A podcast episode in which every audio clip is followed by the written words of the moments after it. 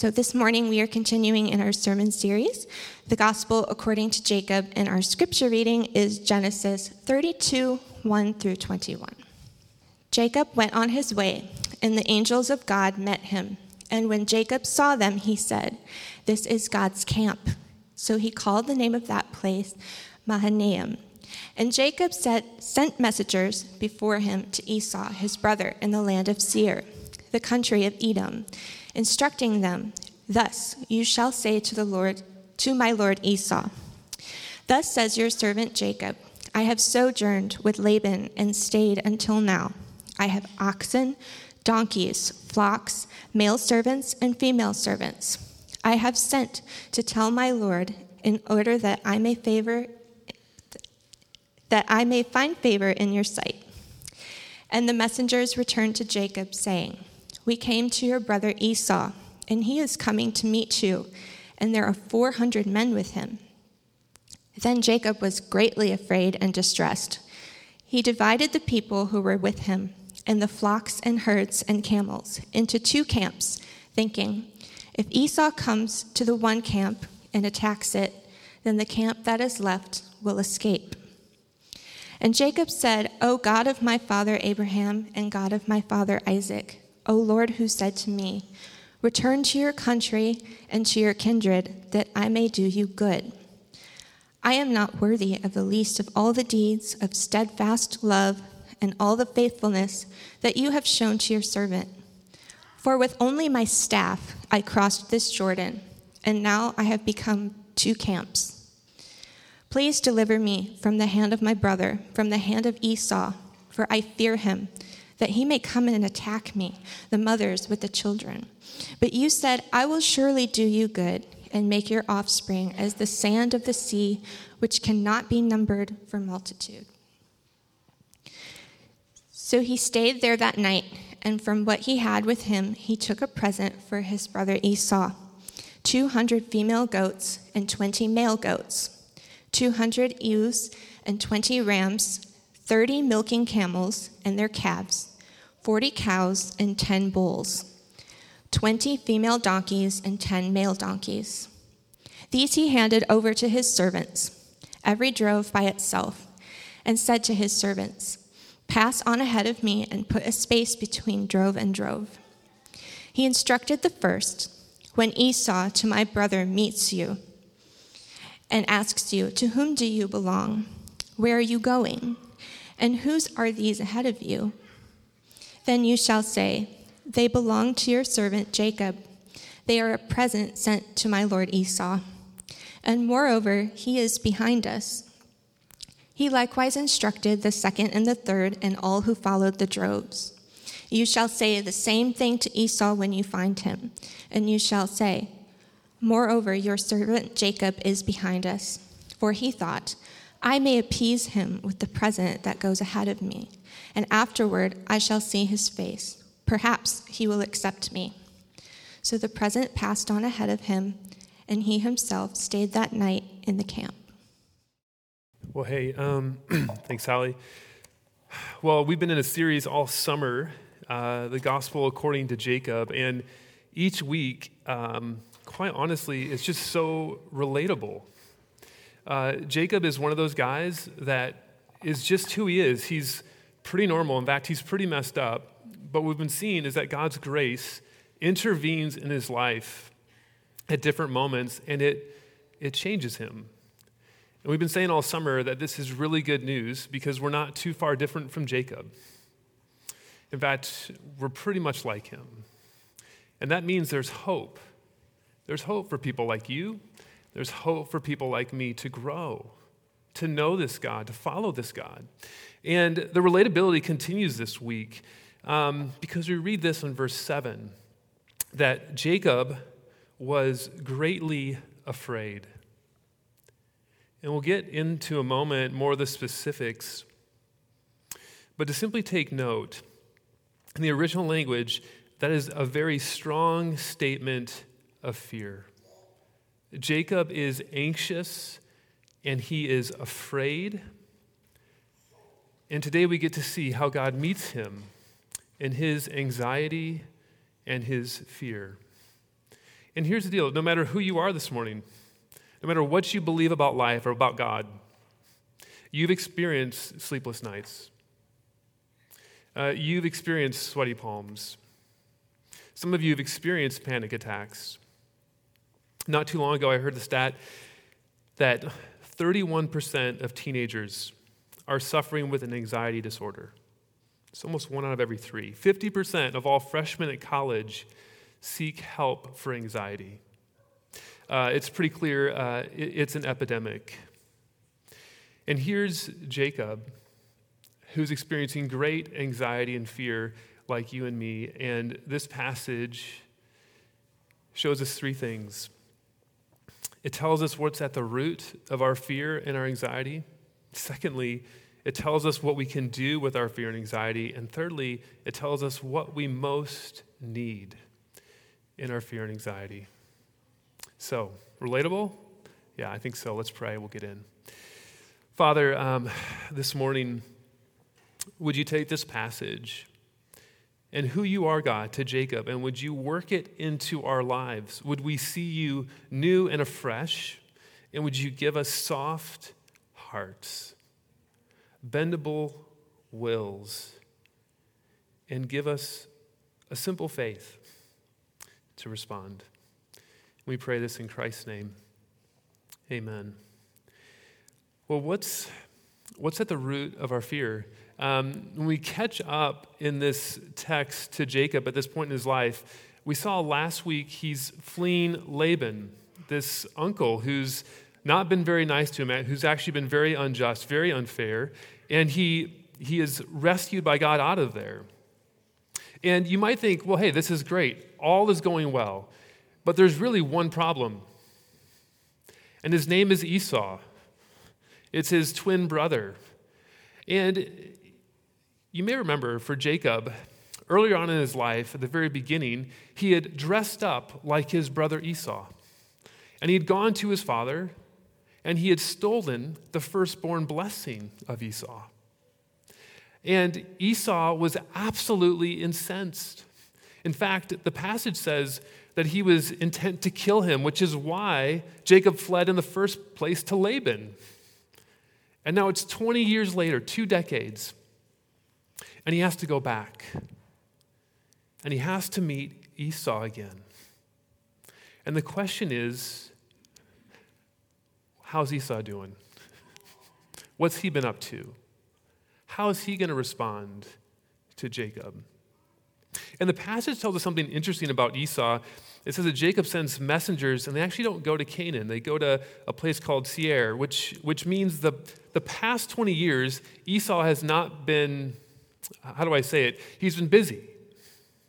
Uh, and it means this it means he's been so busy, he's been able to dispossess the people in that land, which means he's got some level of power, some level of influence. He's gained wealth, he's gained status. And here comes Jacob with his family, very vulnerable. And so, as Jacob sends messengers ahead, he instructs them to say the following Thus you shall say to my lord Esau, Thus says your servant Jacob. And it's here we begin to see some of the transformation that's taken place in Jacob's life. Uh, when he's, by staying Esau as Lord and himself as a servant, he is relinquishing the right to the firstborn blessing that he has stolen. He's actually simply just trusting God to fulfill it. Uh, Jacob is humbling himself before his brother. And you might think that this is maybe just merely a wise ploy, a wise strategy. I mean, in fact, he's the weaker position at this point. It's probably good for him to do that, and it is. But we must remember that God has been at work in his life for 20 years. Uh, in fact, if you remember, at one point, uh, Laban tricked him and gave him the older sister for his wife. He's been on the other side of tasted the very own medicine that he dished out to his brother Esau. And he's different. He doesn't want to live that way anymore. God is at work here in his life as he comes back to meet Esau. Now, the messengers go tell Esau what, is, what he's been up to with, with Laban and how he's accumulated oxen and donkeys and all the sorts of things. And as he does that, one of the things he's trying to communicate to Esau is hey, I don't need anything from you. I'm not coming to take anything from you. And the messengers close with, by saying that Jacob's desire is to find favor in Esau's sight. And so Jacob has taken a wise first step in reconciliation with his brother. But then the messengers return. And there's actually no message from Esau. There's no words. The messengers simply relate that Esau is coming to meet him with 400 men, which is why we get to verse 7. Jacob was greatly afraid and distressed. He fears that now Esau is going to complete that which he desired to do 20 years earlier. And what's interesting is Jacob now is stuck, and he's geographically stuck. Because last week we saw him sign a non aggression pact with Laban. And they put a statue, a marker right here. Don't go past this. And so he can't go back. And he can't go forward. He's just stuck. And friends, this is this is really at what's the root of our fear and anxiety. Jacob's not in control, and he's vulnerable. He's like you, and he's like me. I remember a couple years ago meeting with a young woman when I was a chaplain in town here, and um, she was uh, kind of a, a, lifeguard for the Ironman. And she had reached out because um, there's another Ironman coming up in town here, and she's kind of over, you know, kind of taking care of everything. And unfortunately, there had been a couple instances the last three to five years in various races in which she'd been in that position, and there'd been uh, a young man and an older man that actually died. And uh, we were meeting at Barrique's, and I remember she was just gripped by fear and anxiety. Uh, she, she was talking about the plans she had made for the upcoming event. But there was a point at which, at one point, I just said this The reality is, you're not in control, you're limited. And it was interesting because it was one of those moments where you could almost see it just hit. In a weird way, it was kind of good news Another sense, it was very stressful. But think about it for a moment for you. Uh, it may be a relationship that's gone sour and you're trying to reconcile, but you're not in control of their heart. Uh, it might be past sins or shortcomings, and you're finally having to come to terms with them. It might be a new transition to a new season of life. Perhaps it's going from grade school to middle school or graduate to college or college to first job or single or married. The list goes on. But the reality is, the reason why fear and anxiety hit us in those moments is simply this you're not in control and you're vulnerable. Jacob stuck. So the question is, what's he going to do? And that's the second point. What can we do with our fear and our anxiety? And Jacob does two things. He plans and he prays. He, he makes a plan. He, his plan is twofold. He takes his camp, he divides it into two. Verse 8 says, If Esau comes to one camp, attacks it, then the camp that is left will escape. The second part of his plan is verses 13 to 21. Uh, he sends gifts in multiple successions 200 goats, uh, 20 male goats, 200 ewes, 20 rams, 30 milking camels, 40 cows, 10 bulls, 30 donkeys. And each set of gifts moves forward with the hope that, as verse 20 says, that I may appease him. Perhaps he will accept me. In short, he hopes he can win his brother over with this large offering of gifts. And it's a lot. But the second thing he does is he prays. And it gives us a window into the inner work of what God has been doing in Jacob's life. It's interesting when he was 20 years earlier in the same route going to Laban, he was self reliant and self sufficient. God had to show up and actually interrupt him. But now, on the way back, after 20 years, Jacob goes to God. And his prayer is fantastic. It's a wonderful prayer. Look, look with me at the opening of verse 9. He says this, O God of my father, Abraham, and God of my father, Isaac, O Lord, who said to me, Return to your country and to your kindred, that I may do you good. Uh, Jacob begins by simply addressing God with who God revealed him to be 20 years earlier the God of Abraham, the God of Isaac. And then he reminds God, hey, you're the one at the beginning of chapter one that told me to go back to the land, and that's what I'm doing. I've been obedient. And then he goes on. And this is remarkable. Verse 10, he says, I am not worthy of the least of all the deeds of steadfast love and all the faithfulness that you have shown to your servant. With only my staff, I, I crossed this Jordan, and now I have become two camps. Jacob is humble he recognizes that his address to God is not because God is obligated to serve him. He recognizes actually that he's been unfaithful to God. But what does he do? He leans in again to God's grace. That's actually God's faithfulness, his steadfast love. That's what I'm relying on.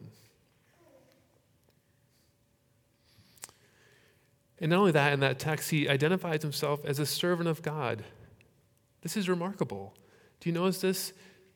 Jacob, who used to with God say, Hey, if you'll do this, then you'll be my God, is now saying, I am your servant. You are my God. And then in verse 11, it's just a simple appeal. Please deliver me from the hand of my brother, from the hand of Esau, for I fear him that he may come and attack me, the mothers with the children. Uh, Jacob's just honest. Here's what I'm asking please rescue me and my family. And then, verse 12, he goes back to God's promise to him. But you said, verse 12, I will surely do you good and make your offspring as the sand of the sea, which cannot be numbered for multitude. In short, he bases his petition, everything, on God's promises of what God said he would do. Listen, this is a beautiful picture of someone relating to God in their anxiety and their fears. One, in planning, but two, in praying. Listen, some of us, if we're honest, um, in the midst of our anxieties and fears, uh, we go a different direction, don't we? Um, sometimes, if we're honest, we hit the eject button and we just want to escape the moment, right? It's like, could I binge another like Netflix series and get my mind off of this? For others of us, it might be, uh, I'm just going to get a beer, try to get my mind off of this. Others of us go into planning mode. We want to prepare for every kind of contingency. But I think if, for most of us, including myself here, prayer is oftentimes absent or sometimes just really hard to even do. Um, I remember a few years ago when one of our kids was struggling with migraines, uh, and it's one of those seasons where it was just happening, you know, week after week, and you know, you don't know if there's more going on. Um, and it takes a long time to get in to see a doctor. And I remember when I'd come home and it'd be a situation where the migraine would be hitting, um, it was really hard for me to pray. Uh, oftentimes, I felt things like this. Um, uh, one, I was like, I think God has bigger things going on right now in the world than this situation here. Other times, I felt like, well, I prayed last time and it didn't go away. And then one time I didn't pray and it did go away. So What am I to do? Does my prayer really make a difference? But here's the thing in, in those moments, um, it was revealing what I really believed about God, right? That, that season was saying, This is what you really think about God. And it was hard. Quite honestly, when I prayed at times, I knew I should, I felt fake. Other times, I didn't pray. Other times, it felt like my prayers were hitting the ceiling. But here's the thing I want you to see Jacob, and I want you to understand something. No matter where you are on the spectrum this morning, in terms of praying in the midst of your fears and anxieties, this is actually where God wants to take us. Do you realize this? That in the book of Genesis, this is the longest prayer. And it's Jacob. Who would have thought Jacob was the model prayer? I mean, if he can pray, certainly I can learn to pray, right? He leans in and he simply requests God, please deliver me from my brother. Listen, I think sometimes in the midst of our fears and anxieties, it's a little bit like physical therapy. Prayer is like physical therapy. It's one of those things where it's like, I don't think much is going on. I don't think I can do much. But like week in, week out, you grow.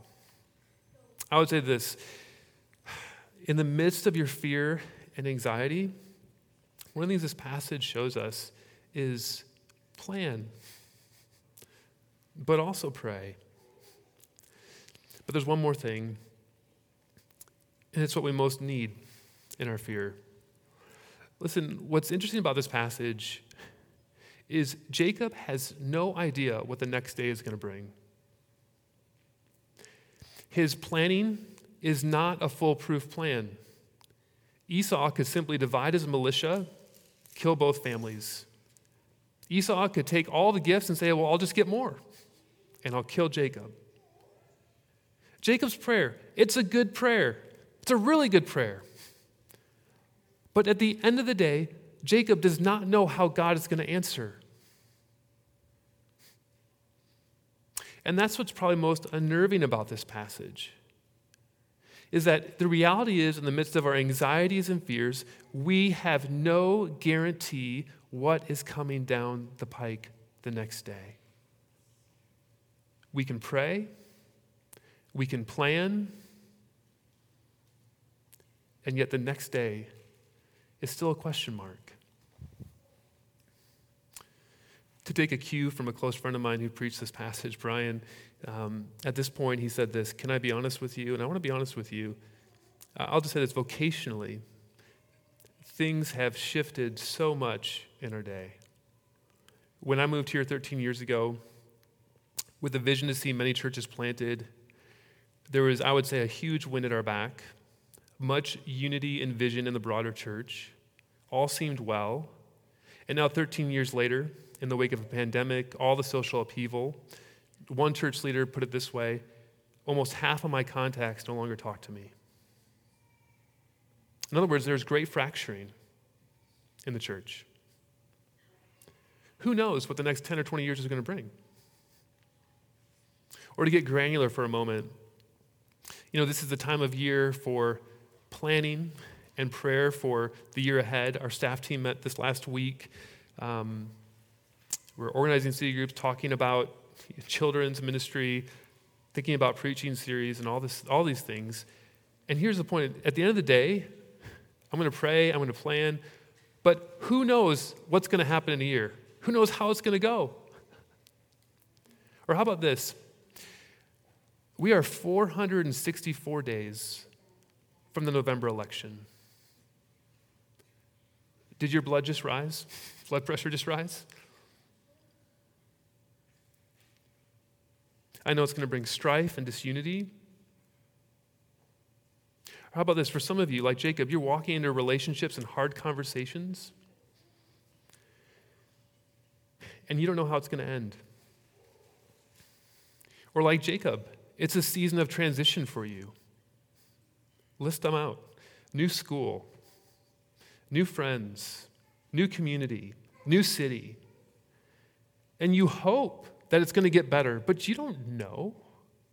There's no guarantee. Like Jacob, we have no idea what the next day will bring. So, what do we most need?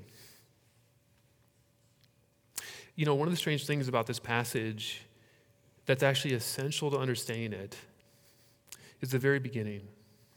Uh, look with me at verses 1 and 2. It said this Jacob went on his way, and the angels of God met him.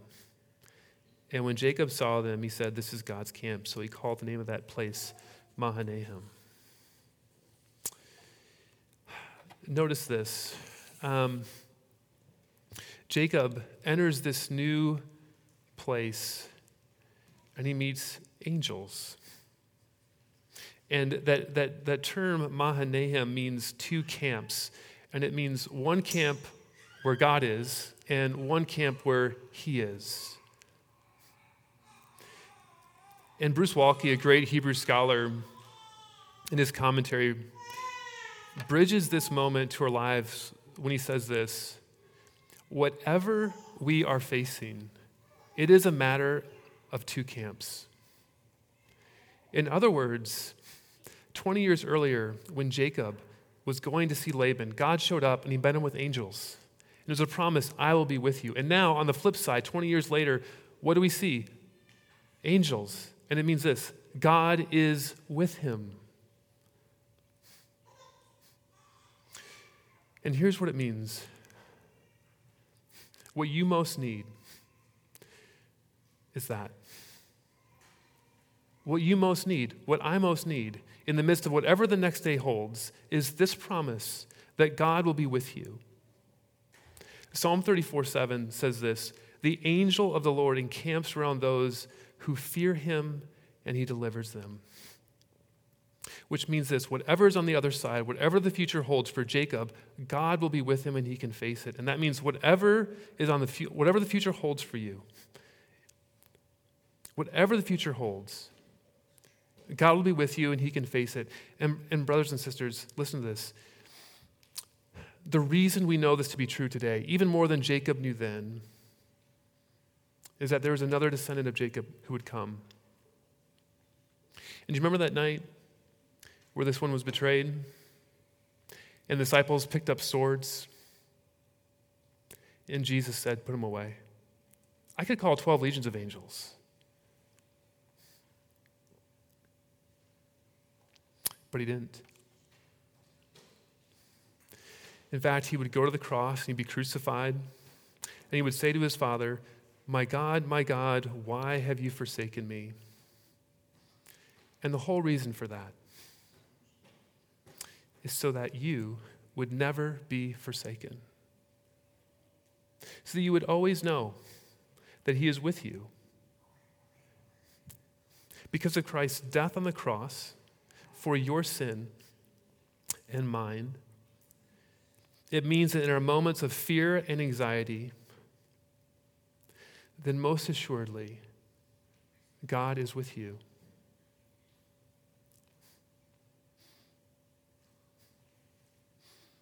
Let me invite the band up as we close here. Charles Spurgeon, in 1886, in his sermon said this The possession of a God or the non possession of a God makes the greatest possible difference. For if you have God for your portion, your whole history is covered. The God of the past has blotted out your sin. The God of the present makes all things work for your good. And the God of the future will never leave you or forsake you. In God you are prepared for every emergency. O oh man, if the God of Jacob is your God, you shall be safe at night, though you may sleep as unguarded as the patriarch at Bethel. And you shall be secure by day, though you be met by Esau with 400 men. It matters not where you go if the God of Israel is with you. There is no use in having a God if you do not use him. Friends, some of you this morning, you're not a Christian. Do you have a God?